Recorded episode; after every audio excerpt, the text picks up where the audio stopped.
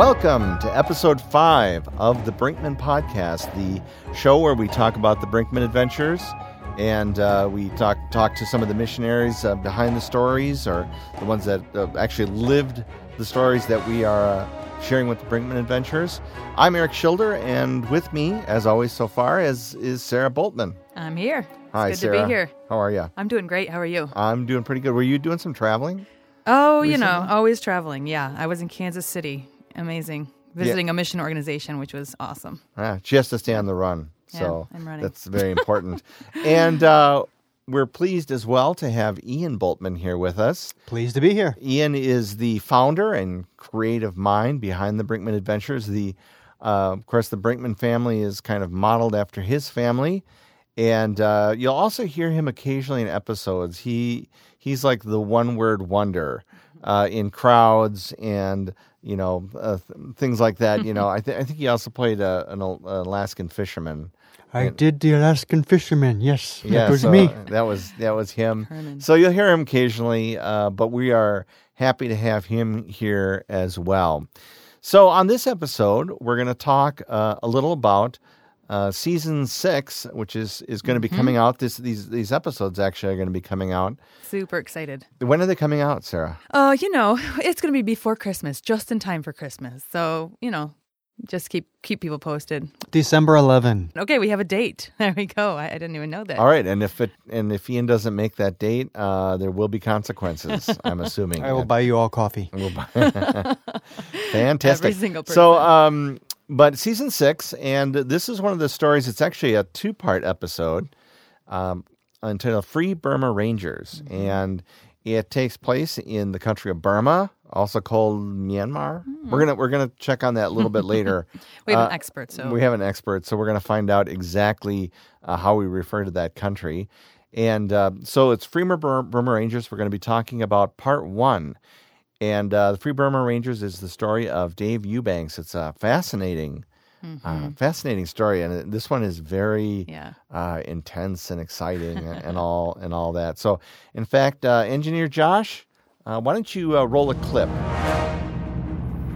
Okay, we're over the drop site. You're you're well clear of the wires. Give it to them. Good. Standing by. We're good to go. Five seconds. Ready. Green light. All right, let's roll. You're listening to the Brinkman Adventures and part one of Free Burma Rangers. Dave Eubank is about to parachute from the back of a Lockheed C one thirty Hercules. Who is Dave Eubank, and why is he jumping out of a perfectly good airplane? Those are both excellent questions. To answer, let's begin twelve years earlier.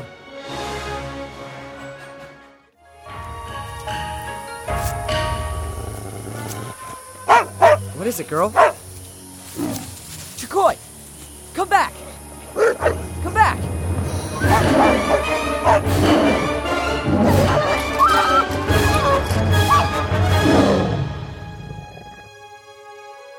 Thanks, Josh. Uh, so that was a clip from the Free Burma Rangers episode one. And as it was mentioned in there, it features uh, a missionary Uh, named Dave Eubank, and we are very excited. Is it Eubank or Eubanks? Eubank. Eubank, singular. uh, Eubank. And uh, Dave, I'm going to apologize uh, right ahead of time if I call you Bob uh, Eubank. Remember, there was the old game show uh, thing, and if that slips out, I, I really apologize. But with us, uh, joining us um, via the phone, is Dave Eubank. Uh, happy to have you here, Dave. Thank you very much. Glad to be here. Well, we, we're really excited. Uh, yes, we I, are. I think the episode is fascinating. We we, we worked on it uh, together, and uh, it's, it concerns you and the Free Burma Rangers, and uh, they are an elite, um, what would you say, genetically modified gospel uh, super soldier. No, I, you're going to have to explain it, Dave, and uh, that's what we'd like to do. How can you tell us a little bit about uh, the Free Burma Rangers? Yes, the Free Burma Rangers, starting in Burma in nineteen ninety-seven, that wanted to give immediate help, hope, and love to people under attack.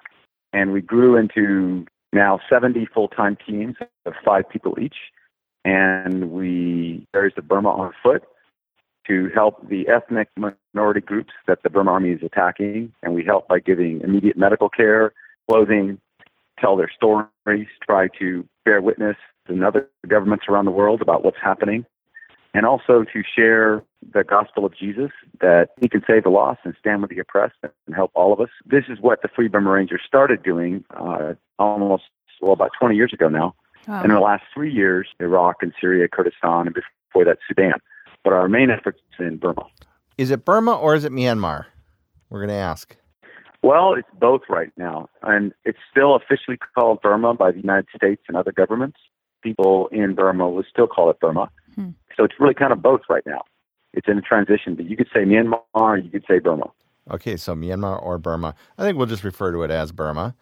And even your organization is called the Free Burma Rangers, but you're certainly not limited to Burma.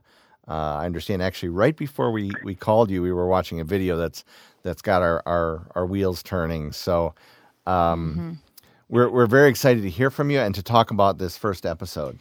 Yeah, super excited. So the first episode, Dave, starts at the very beginning when you were a boy, and kind of how what your dream was and how you wanted to be a soldier, how you, you worked for that, how you were, you know, a fighter when you were a kid, and and then how you went into the, the Army Rangers. So I wonder, would you be able to talk with us a little bit about, um, I mean, there's so much there, so many questions that we could ask you, but um, just right off the bat, did your dog really get attacked by a tiger? My dog got attacked by a mad dog. Okay, okay. So tell us about that, because in the episode, it's it's a tiger. Yeah, no, but my dad said whenever we would hunt as a kid, we were always tiger hunting. So when you came back, it still sounds better than that you were tiger hunting. Definitely. Um, there are tigers in Thailand, although uh-huh. not many. And when I grew up, there were some, but it did not get our dog. Okay. We actually raised the baby leopard at one point. Oh, wow. The dog, I, I had a German Shepherd when I was about five years old, and there was many rabid dogs in those days. And a rabid dog came up to attack me, and I, I jumped up on a swing set, and my dog nailed that other dog and killed it, but got bit in the process, and and we just prayed for and watched the dog, but he eventually developed rabies himself. Oh, that's that's too bad. Um, so so really, there what your dog did protect you when you were a boy. Yeah, I think he saved my life. Wow. That is amazing. It's, it's it's just interesting, you know, how our lives go. I just think about, you know, that dog you had, and if, if you had died, I just think about all the people who wouldn't wouldn't be alive today. I mean, that's an amazing thought. Um, but tell us about going into the Green Berets. That's that's a fascinating story. What made you want to do that? You know, when I was a little boy, five years old also, I remember looking up at the sky and back behind our house thinking, one day I'll be a soldier, one day I'll be a missionary. Hmm. So my focus all the way through school, I read about all the books and, you know, worked out all the time to be a soldier and be in the Rangers and Special Forces. And so I graduated from University of Texas A and M and was commissioned as an officer, tried out first for Rangers, and I was uh, in the Second Ranger Battalion for three years. And then I tried out for Special Forces and was in that for about three and a half, four years. Hmm. I liked it. I mean, my very first day in Special Forces, when I went over, they said, "Hey, sir, starting a ten-mile race right now." Oh. It was about six in the morning. Great. Well, I was a runner. So I ran it and won it. Hmm. They said, "And we're going to do a water jump."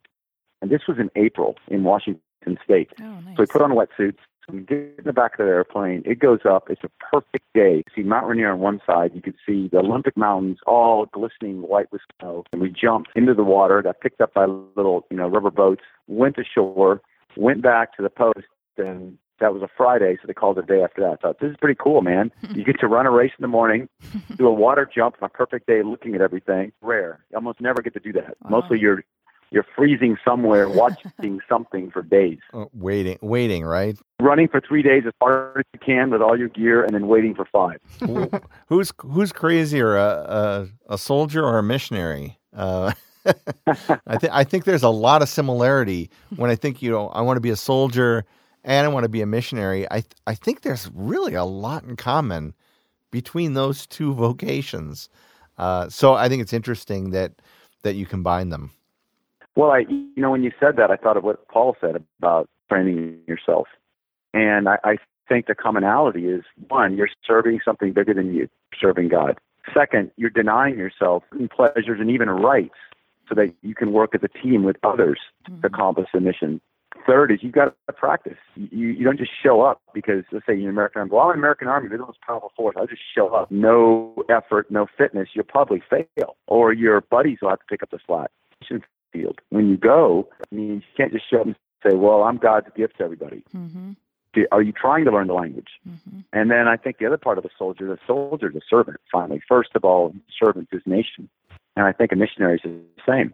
A soldier requires toughness. You cannot accomplish much if you can't endure. In mission work, endurance may be physical, but, but whether it's physical or not, it will certainly be spiritual and relational, yeah. Or you will be misunderstood, attacked, yeah. Make mistakes. People will attack you for no reason. Mm-hmm. You know, relationships will fail, and you have to have endurance, knowing that your main job here isn't serving people, it's serving Jesus. That's so good. And he tells you what to do. And then he'll give you love for those people. So even when they disappoint you, they're not your God. Jesus is. And, I, and a soldier has to focus on why he's there. That's so good. In this episode, Dave, you're in the Army, you're in the Special Forces, sorry, and um, you're you're feeling, at least what we what we hear, is you're feeling you're not satisfied, and there, you feel there's something more. And can you talk to us about that? During that time in your life, what were you missing? What were you feeling? Why did you want something more? Well, I think that the biggest thing deep down that I wanted more was to make sure I surrendered to God and that I was using this one precious life that each of us have. Um, value and purpose. And you can serve God in the military or somewhere else. I had two choices. Stay in the Army, put God first, and God would bless me, or get out of the Army and just see what happens. Mm. It was like a wide open door.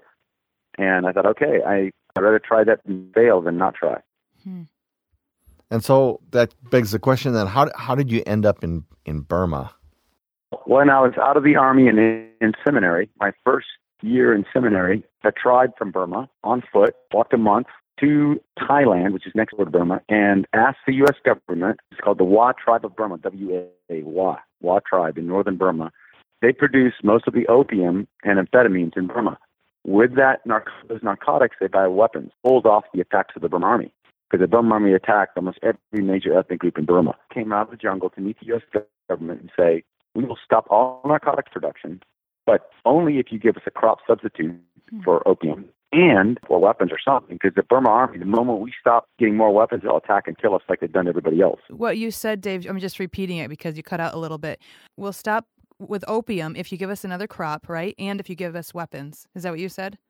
Yep. Okay. Exactly. And the U S government, the U N declined to help. Leaders went to missionaries, and my parents have now been there fifty-seven years. Wow. People know them, and they went to my parents' house and asked for help, because the W A are ninety-eight percent animist, strippers and headhunters until the late seventies, early eighties. And the leader of the delegation was one of the few who was a Christian. And he said, we need the gospel and we need a warrior, because we were warrior people. There was a picture, one of me in a green beret, which means Special Forces. And he said, send that guy. And I got a phone call from my dad, and I was in Washington. He was in Thailand, and he said, I got the delegation from the W A Tribe of Burma in my house. They want you to come. It feels like the Holy Spirit. Please pray about it. Hmm. I asked my wife, Karen, who was not my wife then. She just said no when I got this phone call. I prayed right then, and I said, yes, I'll go, thinking, you know, I'd be going alone. Make a long story short, a week after that, Karen and I were engaged and went to Thailand and then into Burma. That was nineteen ninety-three, to the W A. That's how we got involved. And uh, how are the W A now? I'm assuming that they were kind of a little bit behind the times, and, and probably if that's what they were growing, I imagine they were still farming by hand? Well, most of them are, but they still produce a lot of narcotics, and they do a lot of business cross-border with China. Mm. The W A had the biggest army of the among the ethnics in Burma. They have twenty thousand troops. The army still has over three hundred fifty thousand, so the W A are the biggest. They're, they're the most powerful. An uneasy ceasefire, uneasy truce with the Burma Army right now. Does each ethnic group kind of have its own army? And how many ethnic groups are there? There's over one hundred thirty-five distinct ethnic groups in Burma. About twenty have militias, and varying in size from three hundred men to all the way up to twenty thousand. So the average would be about five thousand. Can you explain for people like me, who I'm not familiar with the history of it, what is actually going on? Um, why are they all fighting? The first people into Burma were ethnic minority people from China, coming in from what's now northern India, coming across from Cambodia. Burma Germans came in larger numbers, were more aggressive and more organized, and they took the central valleys. And in World War Two, the Burmans joined the Japanese, and when the war was over, of course, Japan lost, and the, and the Allies had promised the ethnic groups some kind of sovereignty or mm. autonomy for their services in World War Two. Mm. In nineteen forty-seven, England divested itself of Burma, and Burma became independent, and right away the Burma government turned against the ethnics and said, you guys supported the wrong side, oh. you're going to pay, you belong to us now. And in nineteen forty-nine, the Civil War started, which has continued to this day. It's the longest-running civil war in the world. It has not stopped yet. Wow. In a sense, World War Two is continuing in Burma. Yeah, since nineteen forty-nine, nonstop fighting. So that that's crazy. So basically what you're saying is one side one sided with Japan, the other sided with the Allies, and yeah, they just both think they should be in charge. It's all very confusing. The government signed with Japanese. But and the Japanese lost. Mm-hmm. But the British came back and retook Burma, and then gave it independence. And when they gave it independence, the Burma the Burma majority took power to attack the ethnics. Okay. Right, January nineteen forty-nine. And so your role with the Free Burma Rangers is to help the ethnic people. Yes. Well, you know, our role is to be an ambassador for Jesus, share His love everywhere we can, mm-hmm. and to help anyone who's oppressed. Okay. It just turns out under attack. But if Burman majority people were under attack somehow, we could help them. We would help them too. And so uh, the the first episode that we're covering, part one, is predominantly kind of how how the story gets started. Mm-hmm. Uh, you know, have you heard the episode yet? I mean, I don't think it's even out, is it? Not quite yet. It's not quite yet. Have Nobody's they, heard it but no me. No one's heard it. But Ian, and he's kind of steepling his hands maybe here. And Josh. And, and Josh, of course, uh, Engineer Josh. We look uh, forward to it. It makes me so grateful that people are interested in care. Um, I feel really honored and glad because I believe the love of Jesus will come through it in spite of our weaknesses and failures, and people will be able to what God does with anyone who raises their hand to say, I'll follow you. And so I'm grateful. I think I'm grateful and humbled by it. And I'm surprised, but I'm glad. And I think we're we're also the ones that are really grateful because, uh, one, it's it's a fantastic glory to God. Mm-hmm. And I think, you know, to that we're thankful for you, for, for letting God shine on through. Secondly, your stories are awesome, and the way that you tell them are also extremely engaging. And so we are, it, it is a privilege for us to be able to totally. you know, retell the stories with maybe a little bit more uh, sound and, and mm-hmm. fury. And and a tiger. And a tiger. Yeah, we we changed a few little things. Um, yeah, you know, you have actually, um, I think you have a prosthetic leg. Uh, oh, that's that, not true. That allows you to jump over trees. As long as I can dunk. Yeah, as long as you can dunk. And uh, so wh- where are you now? We're calling you, and you are in... I'm in Alaska. You're in Alaska, and you're doing and a missionary conference there? We just finished a mission conference here in Alaska, and it was great. There's missionaries from all over the world that came. There were local church people that came, have encouraged each other. It was, it was good. Everybody got prayer help, financial help, relational so cool. help. It was a big, well-done program. That's a great missions conference. I had the privilege of being there a couple of years ago, and it's my brother-in-law's church and sister, Kittree and Jonathan Walker, and boy, they know how to put on a mission conference. Yeah, it's that, awesome. That church supports people all over the world, and uh, I was so encouraged and brought back some ideas for our, our own church. So thrilled that you're able to be there, Dave. Yeah, well, we love Jonathan and Kittree. They're, they're special. Mm-hmm. Team was amazing. They are, and so and, we love. And Dave, um, you know, as we wrap up here, where can people find more information about uh, the Free Burma Rangers, about you, uh, how to support you, more importantly, how to pray for you? Um, you know, you can, of, of course, you know, send out any prayer requests uh, right here, right now, if you want. Oh, thank you. Well, first of all, you can get on our website at free burma rangers dot org, and you can sign up for newsletters or get more information, and, or email us. Right now, I've, I've got a I've got a very personal one, and that is, you know, in Mosul, I got wounded four times. I got shot in my arm. I got grenade fragments in me. But those all healed. Hmm. Right arm, I got bit by a little sand flea, and I have a parasite called leishmaniasis in my arm right now. Hmm. They're microscopic, and they don't. There's no magic bullet or magic formula to kill them. You try this drug, you try that drug. I had it cut out twice already, and it came back. Hmm. So that's a prayer request that they would be killed on this latest round of antibiotics that I'm on. Mm-hmm. Second request is we're trying to get back into Iraq because we want to follow up on the work that we started there, but that God helped us start. Mm-hmm. Find all the different people that were shot that, that were, were alive when we helped them and, and track from them and, and keep helping the. But it's very difficult to get in now to Iraq. Before we could fly straight into Kurdistan, we need favor with the Iraqi government to get a visa from them, which is not easy. But, you know, make it short, I'd say healing for my arm, leishmaniasis, uh, a way into Iraq and Kurdistan. And then prayer requests for our teams everywhere in Burma and Iraq and Syria and Sudan. Okay, well, thank you, Dave. Uh, I'm just going to repeat that since you were breaking up a little bit. So for some prayer requests, uh, really healing for, for Dave's arm, uh, for the flea bite that's caused the parasite, and also to uh, find a way back into Iraq, a favor with the Iraqi government, and that all things would come together under the sovereign will of our Lord to uh, allow Dave to come back.